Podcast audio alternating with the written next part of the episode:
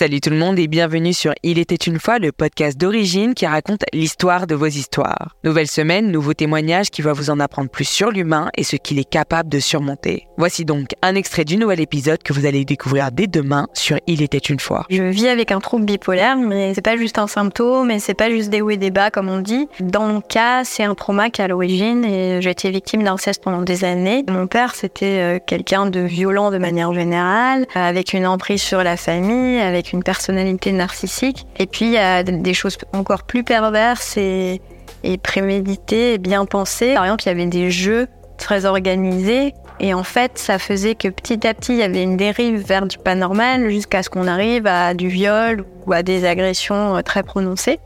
Et donc, par exemple, dans les jeux, c'est des jeux qui passent pour des jeux pour les enfants, mais qui en fait sont détournés. Donc, euh, par exemple, il y avait le dépeçage du lapin. Donc euh, là, c'était euh, on se cache et on enlève un habit après l'autre à chaque fois qu'on te trouve. Donc à la base, c'est un peu un cache-cache, sauf que c'est un cache un cache-cache qui tourne très mal. Le cochon pendu, donc même quand on y pense, d'ailleurs quand j'y repense, c'est un peu violent comme nous, mais le cochon pendu, donc là c'était oh, on prend par les pieds, on balance, bon ça peut être un jeu normal avec un gamin, sauf qu'à chaque fois le pyjama tombe.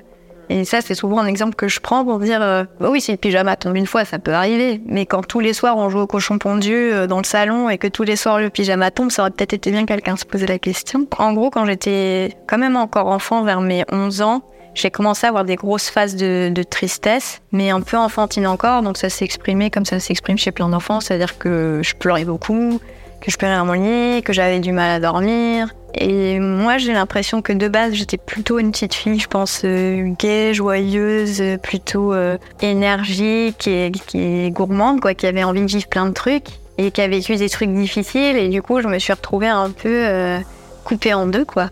La facilité apparente avec laquelle j'en parle, bah, c'est une apparence, c'est un peu un masque. Et clairement, oui, c'est c'est assez représentatif de, ce dont je parlais, qui est le fait d'être un peu coupé en deux et donc euh, d'être dissocié. Si cet extrait vous a marqué comme moi, vous pouvez vous abonner directement sur l'application que vous êtes en train d'utiliser pour écouter nos autres témoignages aussi poignants.